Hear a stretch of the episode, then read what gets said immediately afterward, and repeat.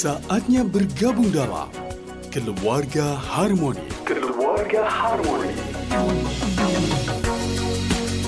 Kerjasama Suara Muslim Lumajang dan Yayasan Cahaya Al-Quran. Jalan Diponegoro nomor 80, Jogoyudan, Lumajang.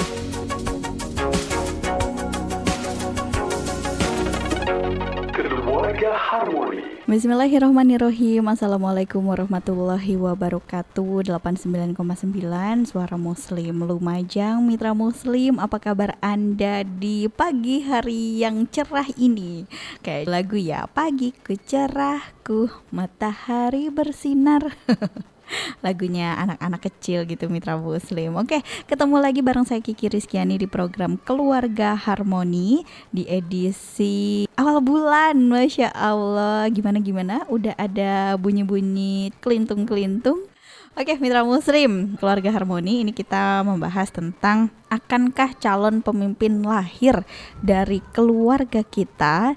Jadi memang mitra muslim beberapa orang ini percaya ya bahwa para pemimpin sejati ini dilahirkan secara alami, memiliki jiwa karismatik, berpengaruh dan juga menginspirasi orang-orang sekitarnya atau setidaknya lah dia bisa menjadi seorang pemimpin bagi dirinya sendiri seperti itu. Ada juga faktor keturunan nih yang biasanya bisa terjadi di kalangan bangsawan atau keturunan raja-raja. Karena orang tuanya menjadi raja, maka seorang anak yang lahir dalam keturunan itu akan diangkat menjadi raja juga gitu mitra muslim. Nah, gimana dengan kita yang bukan dari golongan bangsawan, raja, darah biru gitu ya mitra apakah bisa mencetak pemimpin dari keluarga kita sendiri? Selengkapnya ini kita akan diskusikan di keluarga harmoni bersama Dr. Alia Hidayati spesialis THT bedah kepala dan leher sekaligus Direktur Yayasan Cahaya Al-Quran. Saya sapa dulu beliaunya. Assalamualaikum Waalaikumsalam warahmatullahi wabarakatuh. Gimana kabarnya Bu Dokter? Alhamdulillah. Alhamdulillah. Saya ini penasaran loh Bu Dokter. Ini temanya luar biasa sekali. Akankah calon pemimpin lahir dari keluarga kita? Bagaimana untuk lahirnya seorang pemimpin nih Bu Dokter? Iya. Jadi uh, setiap dari kita ya keluarga-keluarga mitra muslim semua mesti menginginkan anak keturunannya ini jadi anak keturunan yang solih solihah, kurota ayun dan jadi pemimpin bagi orang-orang mukmin ya. Nah, ini cita-cita yang luar biasa tinggi dan cita-cita yang agung yang insya Allah akan tercapai bila kita semua terutama para ibu nih bersungguh-sungguh ya dalam meraih cita-cita ini walaupun mungkin belum terlihat sekarang tapi setidaknya kita sudah menanam ya menanam benih untuk generasi selanjutnya. Nah, inilah yang kita sebut kita akan uh, apa melahirkan peradaban baru. Nah, peradaban baru ini mesti lahir diinisiasi oleh keluarga-keluarga muslim yang kuat yang benar-benar cita-citanya ini nggak sekedar cita-cita di dunia tapi juga melampaui uh, apa namanya kefanaan cita-cita yang abadi lah dunia akhirat dapat. Nah, uh, di Quran sendiri sudah ada tuntunannya ya. Nah, Nabi Ibrahim sudah memberikan contoh ya. Beliau set, apa namanya sudah memikirkan kaderisasi pemimpin bagi keturunannya. Waktu beliau diberikan wahyu oleh Allah Subhanahu wa taala bahwa beliau akan jadi pemimpin bagi umat manusia. Kalau kita dibilang begitu sama Allah gimana? Oh happy gitu iya, ya. seneng. Iya. Wah kita paling TOP BGT gitu kan ya. Tapi beliau Nabi Ibrahim uh, bertanya kembali pada Allah uh, ya Allah aku apakah bisa juga berlaku untuk anak keturunanku? Begitu.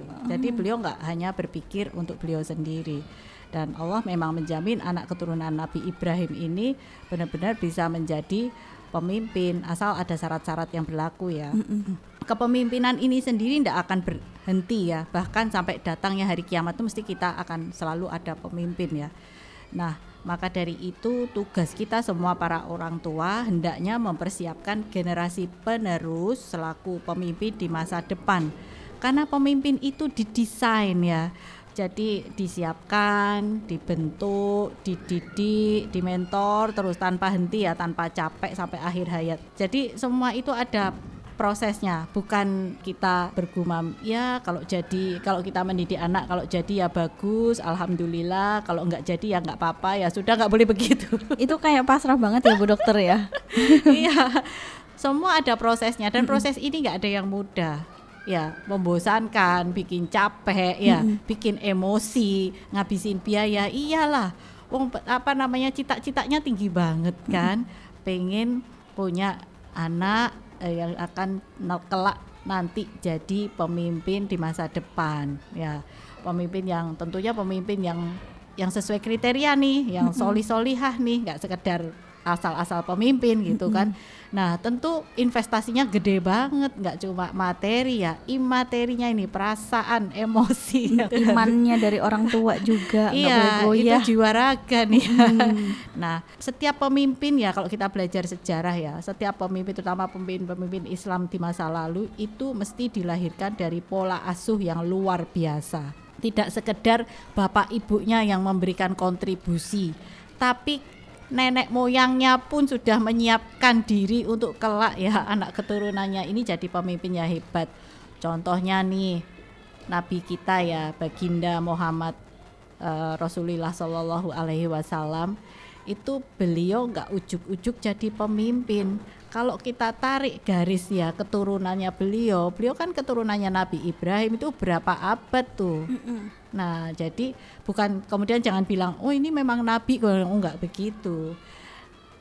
Allah itu menciptakan para nabi itu dari manusia kan supaya kita manusia juga bisa mencontoh. Memang beliau-beliau ada keistimewaan, tapi hal-hal yang beliau lakukan itu tidak impossible gitu loh. Bisa kita contoh lah. Nah, eh, kalau golongan yang bukan nabi ya yang nggak usah jauh-jauh ya seperti tokoh-tokoh founding father Indonesia ya Buya Nasir ya. Kemudian ada apa namanya Pak Burhanuddin Haraha perdana menteri paling muda ya umurnya masih 40-an waktu itu bisa mimpin kabinet berhasil oh luar biasa ininya. Apa eh, ibarat kata sedikit sekali kesalahannya prestasinya luar biasa. Kemudian ada Pak apa namanya Safrudin Prawironegoro itu pokoknya tokoh-tokoh hebat di masa lalu ya. Dan itu kan orang Indonesia yang yang jejaknya itu juga mendunia. Apalagi Buya Nasir beliau kan eh, wakil ketua MUI-nya internasional lah. Beliau itu jabatannya sampai akhir hayat beliau pegang. Masya Allah. itu dan sampai sekarang belum ada yang bisa menggantikan. Eh, kalau lebih jauh sedikit ada karakter Al-Fatih ya penakluk Konstantinopel ya itu bukan hanya bapaknya yang berusaha keras mendidik Al-Fatih. Al-Fatih kecil ini kan bengal ya, nakal lah. Tapi dari kakek buyut-buyutnya jadi generasi pertama Al-Fatih ini kalau nggak salah generasi ketujuh. Nah, itu sudah menyiapkan, menyiapkan untuk nanti anak keturunannya itu jadi gitu loh. Jadi mulai dari penaklukan, gimana nanti cara didik keluarga itu dimulai dari generasi pertama. Kan kalau kita bilang ya generasi pertama yang apa yang babat alas lah Iya. menghasilkan. Mm-mm. Generasi kedua yang meneruskan, generasi ketiga menghabiskan. Enggak ada. Semuanya meneruskan yang baik-baik. Iya. Nah, pola asuh yang demikian ini enggak ujuk-ujuk. Jadi janganlah kita oh kebisaanku apa, masuk bisa loh. Kita jangan berpikir hanya berhenti pada anak. Mungkin nanti cucu kita, buyut kita, canggah kita ya sampai ke bawah itu eh, akan jadi. Yang penting kita dan anak keturunan kita komit dengan proses yang eh, tidak mudah ini gitu loh. Karena kalau kita nanti ingat rewardnya yang luar biasa tentu proses yang tidak akan mudah itu akan selalu kita lalui lah. Karena rewardnya kan luar biasa. Semua pemimpin ini ya pola asuhnya ini kan sudah diatur ya nggak ada yang ujuk-ujuk ya. Bahkan kalau pemimpin yang tiba-tiba datang tiba-tiba ada itu biasanya sih pemimpin settingan karbitan ya boneka mesti ada proksi atau pengendali di belakangnya. Jadi dia biasanya kebijakannya atau arahnya langkahnya itu ndak independen.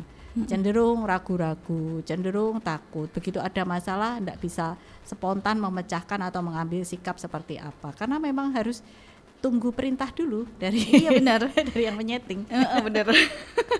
Jadi eh, sebenarnya semuanya yang karbitan itu juga nggak baik ya Bu Dokter ya, nggak Iya. bagus juga untuk pelaksanaannya. Karena yang Heeh. instan itu kan cuma mie instan. Heeh, buah karbitan kan juga ini nggak enak. sehat ya. iya bener, nggak enak. Enak kan yang matang di pohon gitu ya. Semua melalui proses gitu ya Bu Dokter ya. Heeh, sabar. Sabar, iya bener.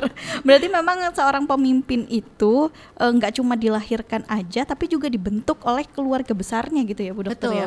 betul. Dan itu memang proses yang sekali lagi yang panjang ya. Proses ini betul-betul harus semua itu bersepakat ya, nggak cuma ayah bundanya ya, tapi lingkungannya, support systemnya, inner circle-nya itu betul-betul mendukung supaya ini jadi. Kalau nanti dari keluarga-keluarga kecil, seumpama lingkup kecil ya di Indonesia ini semuanya begitu, wah luar biasa nanti 30 tahun yang akan datang ya kita menikmati hasilnya. Tumbuh anak-anak muda di mana saja yang betul-betul punya etos kerja tinggi, kompeten, betul-betul amanah, jujur dan melakukan semuanya ini tanpa takut dihalangi oleh person ya. Tapi karena memang sudah paham aturan syariatnya itu luar biasa. Hmm, apalagi Indonesia negara yang demokrasi juga gitu ya, nggak bukan seperti negara-negara lain yang eh, kalau anak keturunannya benar-benar kayak misalnya bapaknya raja, anaknya jadi raja juga, itu kan udah enak ya. kalau kita kan enggak ya, masih bisa berusaha gitu ya Bu Dokter ya. Jadi apakah ini eh, pemimpin-pemimpin nanti itu dari anak keturunan kita gitu ya? Nanti akan kita bahas lagi gitu ya Bu Dokter ya. Saya juga masih menunggu gabungan ada di WA 0811 3400 899.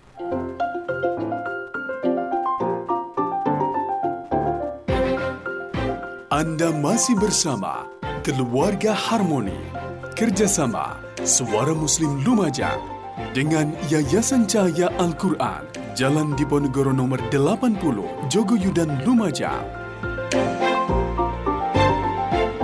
Keluarga Harmoni segera kembali. Kembali lagi Mitra Muslim di Keluarga Harmoni. Bersama saya Kiki Rizkiani dan kita membahas tentang akankah calon pemimpin lahir dari keluarga kita. Nah, apakah kepemimpinan itu memang selalu dimiliki oleh setiap individu gitu Bu Dokter meskipun dia bukan keturunan dari anaknya pemimpin. Jadi memang sebenarnya kita semua ini uh, punya ini ya potensi untuk menjadi pemimpin. Tinggal dididik, dipoles, diasah kayak gitu enggak selama sejak kita kecil, selama dalam pengasuhan orang tua, uh, kemudian di lingkungan masyarakat itu. Karena uh, banyak ya yang sebenarnya punya potensi tapi karena enggak dididik sampai sepuh akhirnya ya enggak jadi apa-apa. Nah, zaman sekarang para orang tua tuh jangan menitik beratkan pada kemampuan akademis atau olahraga atau musik kayak gitu aja. Tapi ada banyak hal ya yang sebenarnya juga sangat penting untuk kita bekalkan pada anak, terutama di era 4.0. Apa itu Bu? Kok saya malah jadi nggak tahu sih? Iya kan sekarang eranya 4.0 itu Oh loh. iya, 4.0, iya benar. Iya, ntar kita kalau ngomongin 4.0 nggak selesai-selesai nih. nah, eh, anak-anak itu sejak dini harus kita bekali modal selain IQ ya, selain EQ ya, selain apa keterampilan yang lain, entah olahraga, entah seni, itu harus kita apa namanya sejak dini kita biasakan untuk mempunyai keterampilan problem solving ya. Penting tuh. Uh, contohnya apa nih? Bayi ya. Bayi nangis ya. Kan memang bahasanya dia nangis.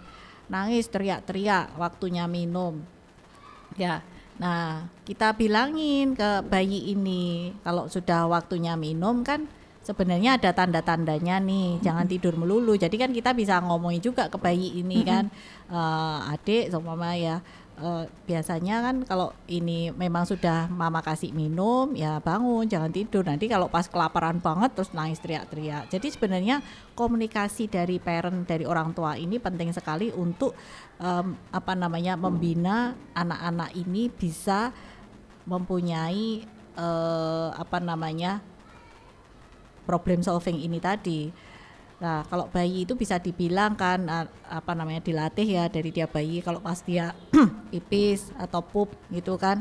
Ya tinggal ngek gitu aja ya lingkungannya harus support juga dong dia sudah ngasih tanda ngek gitu kita cuek aja Mm, malahan Masih- tambah menjerit-jerit ya. iya tambah megang HP aku suka Ya nanti Iya. aja gitu ya. Kita masih Iya, sibuk. ntar belum penuh itu kan jadi jadi ini kan sebenarnya semua memberi kontribusi terutama orang tua nah menginjak dia tambah usia besar anak-anak PAUD TK itu kan dia kan mesti ada berkelahi berkelahi dikit-dikit kan sama Iya. temennya entah rebutan apalah apalah itu jangan kemudian dikit-dikit orang tua maju menyelesaikan masalah Biasanya gitu.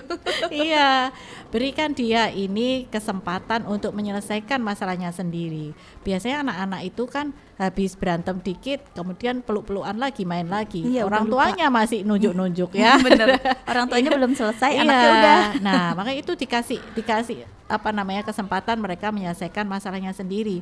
Jangan dikit-dikit dibantu, ya. Bukan berarti kita orang tua kemudian nggak sayang nggak kebaik. bukan begitu.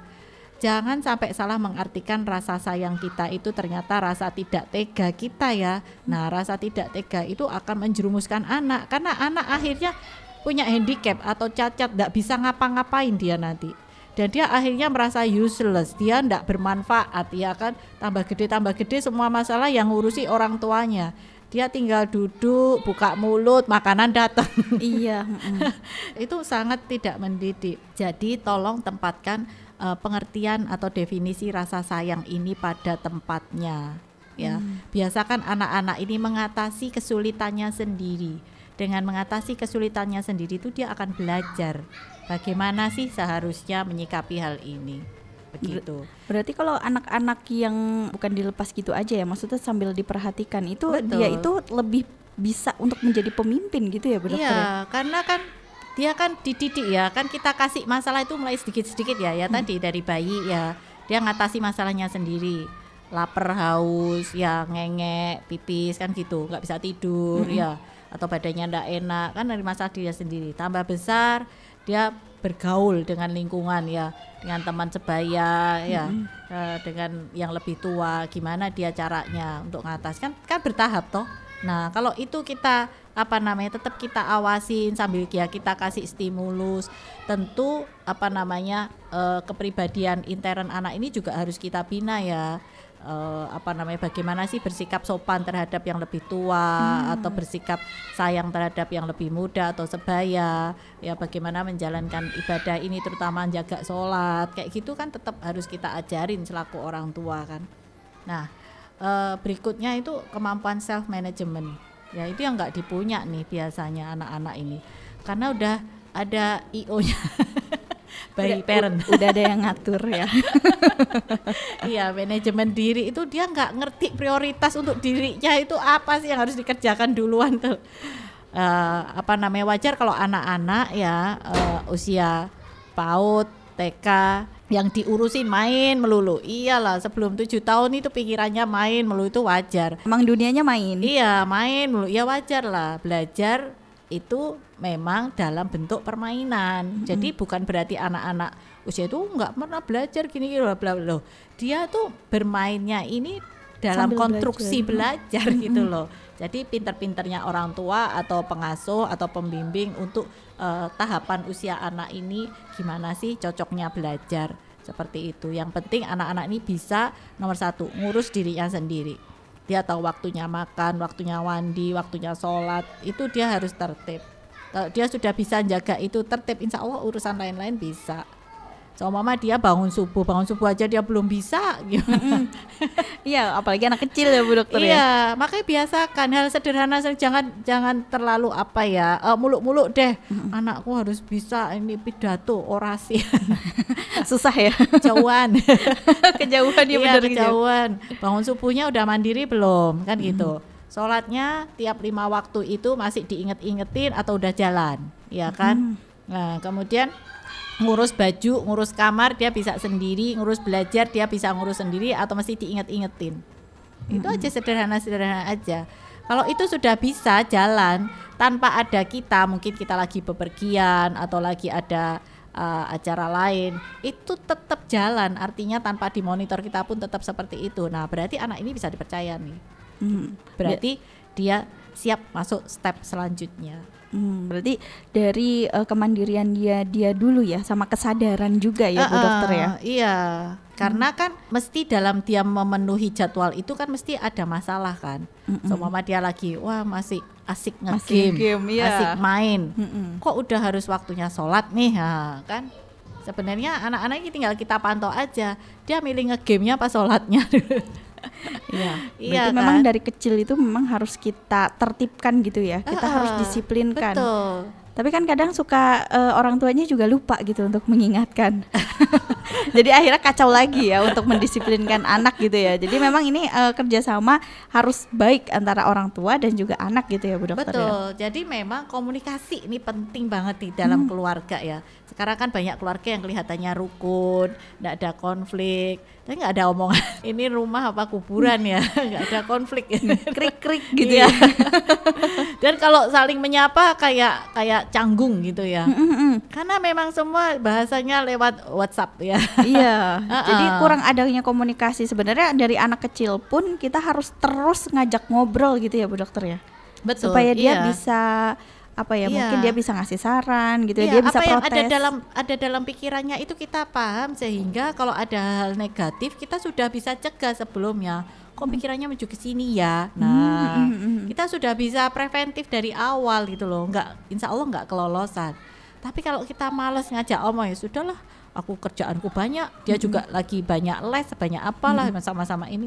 Ya akhirnya hal-hal yang sepele seperti ini terpendam, terpendam, terpendam, akhirnya meledak loh. Hati-hati. Meledaknya apa? Tambah canggung, tambah kayaknya orang tua saya nggak asik deh, nggak bisa diajak diskusi nggak. Tiap kali ditanya, "Oh, ntar atau Iya. dia, ditanya masih sibuk lah ngurus apalah apalah gitu. Akhirnya anak kan ya paling jawabannya itu udah hafal kan. Ah, males juga. Terus nanti si orang tua juga ngerasa dunia anak bahasanya juga beda dengan bahasa saya. Nah kan ah, anak ngomong apa namanya? "Hmm, ayah ini jamet banget ya. Apa tuh jamet? nggak tahu ya Nah, ayahnya.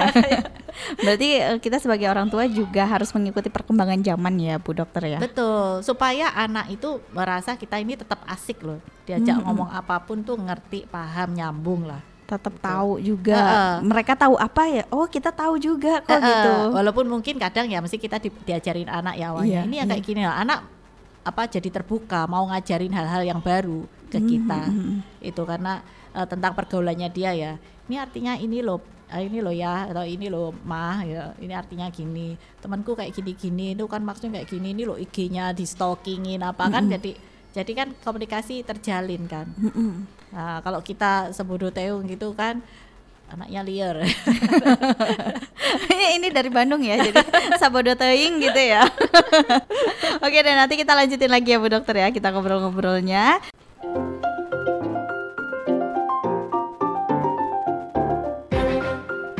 Anda masih bersama Keluarga Harmoni.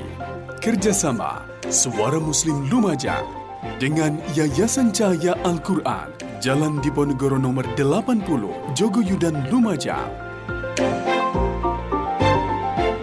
Keluarga Harmoni segera kembali Kita masih membahas tentang akankah calon pemimpin lahir dari keluarga kita. Kalau tadi eh, sudah dibahas oleh Bu Dokter itu kan memang harus ada kerjasama yang epik gitu ya dari orang tua dan juga anak-anak. Nah kalau eh, berbicara tentang ciri-ciri pemimpin menurut Islam ini yang harus memang kita kasih tahu nih ke anak kita. Kalau nanti sudah besar kamu harus menjadi pemimpin yang seperti ini ini nih. Itu gimana nih Bu Dokter? Kalau mudahnya ini ngasih tahu ke anak itu pakai contoh ya. Kalau kita ngomong nomor satu jujur. Oh, tidak kayak ini ya sepaneng gitu ya. Apa jujur gitu ya apalagi untuk anak-anak yang kecil. Lah, ya iya, Dokter. makanya. No dua adil. Eh kita ngomong doang nggak ngelakuin. Kalau dimintain apa kita bilang nggak ada nggak punya. Lagi ini lagi apa eh, akhir bulan. Ya eh pas ada kesenangan kita kita keluarin duit kan ya cocok. Tadi ngomongnya nomor satu jujur. Iya iya benar padahal kita sendiri meleset. Ah ya makanya, maka dari itu paling gampang kalau ke anak-anak kasih contoh dengan cerita, ya dengan Oh, kisah, ya. kisah. Eh, eh. Nomor satu ya kisah Nabi Muhammad dong, gitu kan. Eh, enggak tahu nih cerita Nabi Muhammad, oh ya udah baca dulu cerita Nabi Muhammad. Atau paling enggak cerita di sekitar kita nih yang anak kenal seumpama nih cerita tentang eh, namanya apa tuh namanya kehebatannya Pak Karno. Siapa Pak Karno? Ya tahu. ya janganlah gitu kan. Kecuali kalau dia udah belajar sejarahnya itu ngerti eh, boleh, lah kita jadi kita ceritain mungkin ayahnya ya eh, kehebatannya dalam memimpin eh, perusahaan atau dalam memimpin keluarga atau dulu eh, memimpin organisasi apa atau kakeknya atau tokoh yang memang deket dengan keluarga kita yang memang bisa dijadikan contoh lah. Itu bisa dijadikan. Kan nyata nih ada orangnya nih. Jangan pemimpin yang baik. Batman superhero. Itu bukan ya. Halu ya. iya jadi anak bisa oh ya ini ada di dekat saya saya bisa bertanya kan. Ya bisa men- apa namanya eh, mempelajari apa saja sih yang dilakukan sampai sehebat itu. Kasih yang real real lah. Kan kita sendiri nggak suka ya kalau kena prank kena PHP ya Iya benar.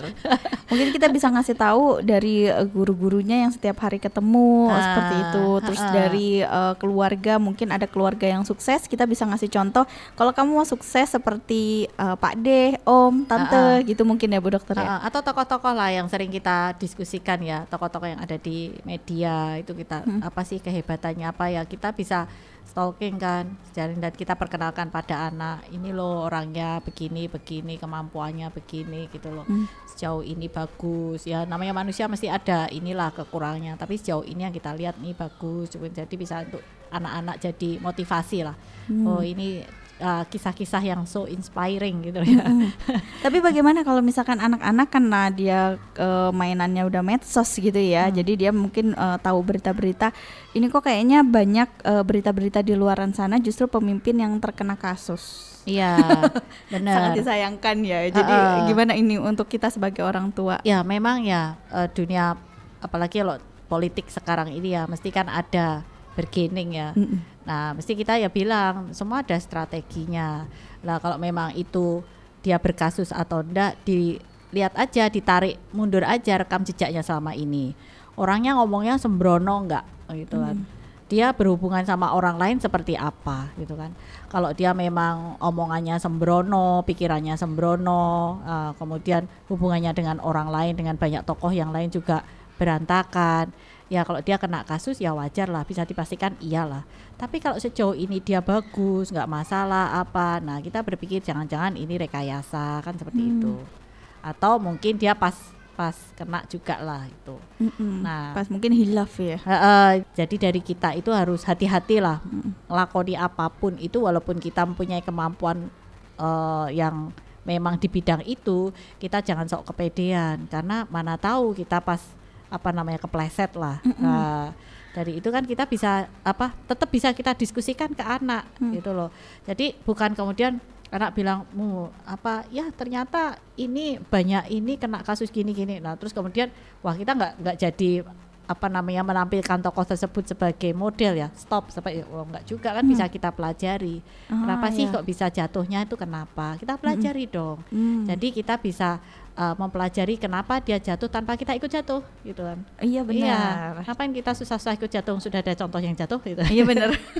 Masa kita mau ikut jatuh sih kan nggak Iya, enak ya. usah kepo yang nggak perlu Iya benar benar benar benar benar. Ya terkadang kan ada orang tua yang mungkin eh, ada tayangan apa gitu akhirnya langsung dimatiin, nggak boleh anak tahu gitu. Padahal sebenarnya itu bisa jadi pembelajarannya mereka gitu ya Bu Iya, Dokter kecuali untuk kalau tahu. Kalau tayangan pornografi ya Oh, iya. iyalah kalau tayangan itu memang merusak ya itu langsung di stop oke. Tapi kalau yang yang seperti itu ya. Bisa kita diskusikan iya gitu. kita diskusikan. Intinya itu kalau eh, orang tua itu membersamai anak dengan sungguh-sungguh membersamai ya nggak secara fisik saja ya insya Allah seberapapun waktu yang dihabiskan itu sangat berkualitas gitu loh Hmm. kan banyak juga kita ketemuin ya orang tua yang secara fisik 24 jam lah nempel kayak lem sama anaknya Mm-mm. tapi anaknya ke mana pikirannya ya orang benar. tuanya juga perasaannya ke mana Iya benar. Banyak sih kita temuin nih, eh, orang tuanya tidak bekerja, maksudnya tidak bekerja di luar, ada di rumah tapi anaknya kayak kurang pengetahuannya gitu. Mungkin Iya. karena jarang diajak bicara gitu ya Bu Dokter. Ya mungkin karena pendekatannya sejak awal uh, atau roadmapnya ya. Kita keluarga itu harus punya roadmap ya saya pikir. Iya iya iya. Gak bisa lah aku cinta kamu, kamu cinta aku. Sudah Kita- stop gitu ya, bisa. Kemudian kamu sudah kerja, oh ya kita sudah sama-sama berpenghasilan, mari kita menikah. That's it. Oh, enggak itu lah. itu simpel banget itu. Padahal perjalanan rumah tangga rumit ya. Eh, nggak sesederhana itu ya Mm-mm, Ferguson ya. iya. Jadi eh, contohnya nih Salahuddin Al Ayyubi ya pembebas Palestina itu ayahnya nih Najamuddin Al Ayyubi itu kan waktu mencari calon ibu untuk anaknya ini itu dia rela menjomblo lama loh teman-temannya udah pada lahiran keberapa keberapa itu masih nggak nikah nikah dijodohin siapa aja enggak enggak. Yang loh kamu memang nyari yang seperti apa sih? Gitu kan ditanyain sama or apa namanya eh, keluarga dan lain-lain. Dia jawabnya saya mencari apa istri ya yang mempunyai tekad mempunyai cita-cita sama dengan saya yaitu membebaskan Al-Quds. Hmm, Masya Allah. sama ibunya ini ibunya Salahuddin itu juga eh, ini kan Putri Raja nggak salah. Dijodohin siapa aja nggak mau nggak mau. Sampai capek itu sudah sampai ya kan jelang usia ya. Mm-mm. maunya yang seperti apa sih? Saya mau cari suami yang cita-citanya sama dengan saya. Saya pengen membebaskan Al-Quds itu sama nih gitu. Mm-mm. nah ini akhirnya dari omongan ini, oh ini cocok nih sama-sama cita-citanya tuh. Nah makanya eh, mereka berdua bisa satu frekuensi klik gitu. Karena Mm-mm. memang punya cita-cita gede ya akhirnya menghasilkan anak yang luar biasa Hmm. Makanya keluarga kita itu benar-benar harus punya roadmap yang jelas supaya nanti itu apa namanya nggak nyesel lah kita membina keluarga ini. Benar. Jadi kalau misalkan kita sebagai ibu pengen anaknya eh, seperti ini, berarti bapaknya juga harus ikut mendukung. Begitu juga sebaliknya gitu ya Bu Betul, Dokter ya. betul. Karena itu akan eh, membuat si anak ini eh, memiliki jiwa kepemimpi- kepemimpinan yang lebih besar lagi di suatu hari nanti. Karena kan Iya. dia sering berdiskusi gitu kan. Heeh. Dia s- merasa diperhatikan gitu juga ya Bu Dokter. Iya, jangan hanya menem- apa memperhatikan penampilan fisik aja. Oh, keren nih. Iya benar. Keren tuh nggak abadi loh, jelek itu yang abadi. Jelek kan mau dikemanain Bu? Mau Oh, tapi- sampai akhir hayat tuh tetap aja jelek Iya kan. bener ya. Tapi banyak kalau sekarang bisa perawatan bu. Asal ada cuan ya. ada modal. Oke, sekarang sudah jam 11 nggak kerasa ya bu ya.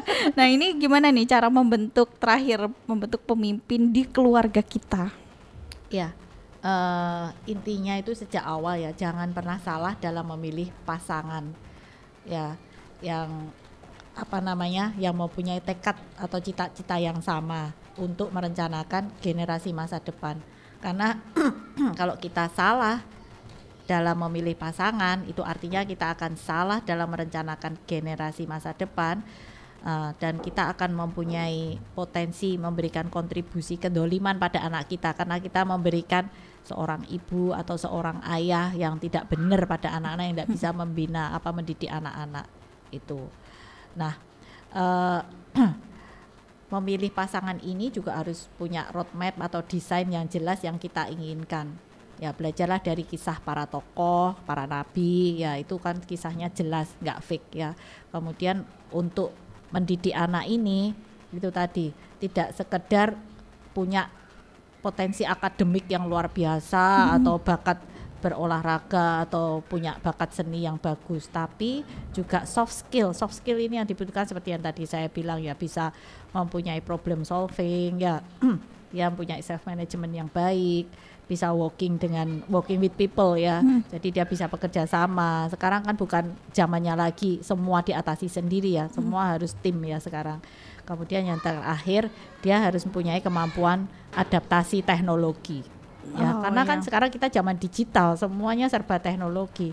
Jangan sampai gaptek tergagap-gagap kemudian juga gampang hanyut atau gampang apa namanya larutlah dalam teknologi ini. Karena teknologi ini kalau tidak bisa kita kendalikan dia akan mengendalikan kita dan kita tidak berdaya gitu. maka kemampuan empat soft skill itu wajib lah mutlak lah dikuasai oleh anak kita sebagai bekal kelak jadi pemimpin. Masya Allah, itu tadi mitra muslim. Ilmunya dari Bu Dokter. Mungkin terakhir ada yang mau disampaikan sama Bu Dokter untuk mitra muslim nih yang mendengarkan siang hari ini. uh, melahirkan calon pemimpin dari generasi kita ya dari keluarga kita ini ya prosesnya panjang. Dan ini butuh uh, semua apa ya pengorbanan lahir batin dari kita semua. Maka jangan hitung-hitungan. Intinya saya sudah apa mengeluarkan sekian sekian kok dapatnya. Oh, jangan hitung-hitungan begitu. Mungkin belum tentu anak kita bisa cucu kita bisa buyut kita atau terus ke bawah. Maka jangan pernah lelah lah. Artinya istiqomah lah di jalan ini.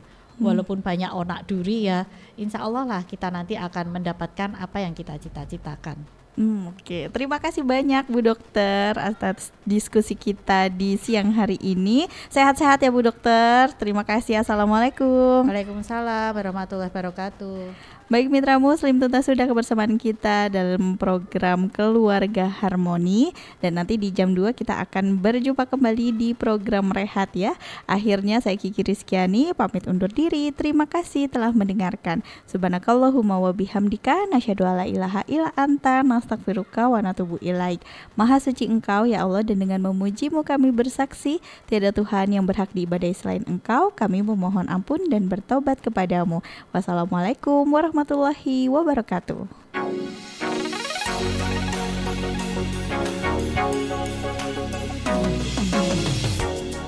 Anda telah bersama Keluarga Harmoni. Keluarga Harmoni.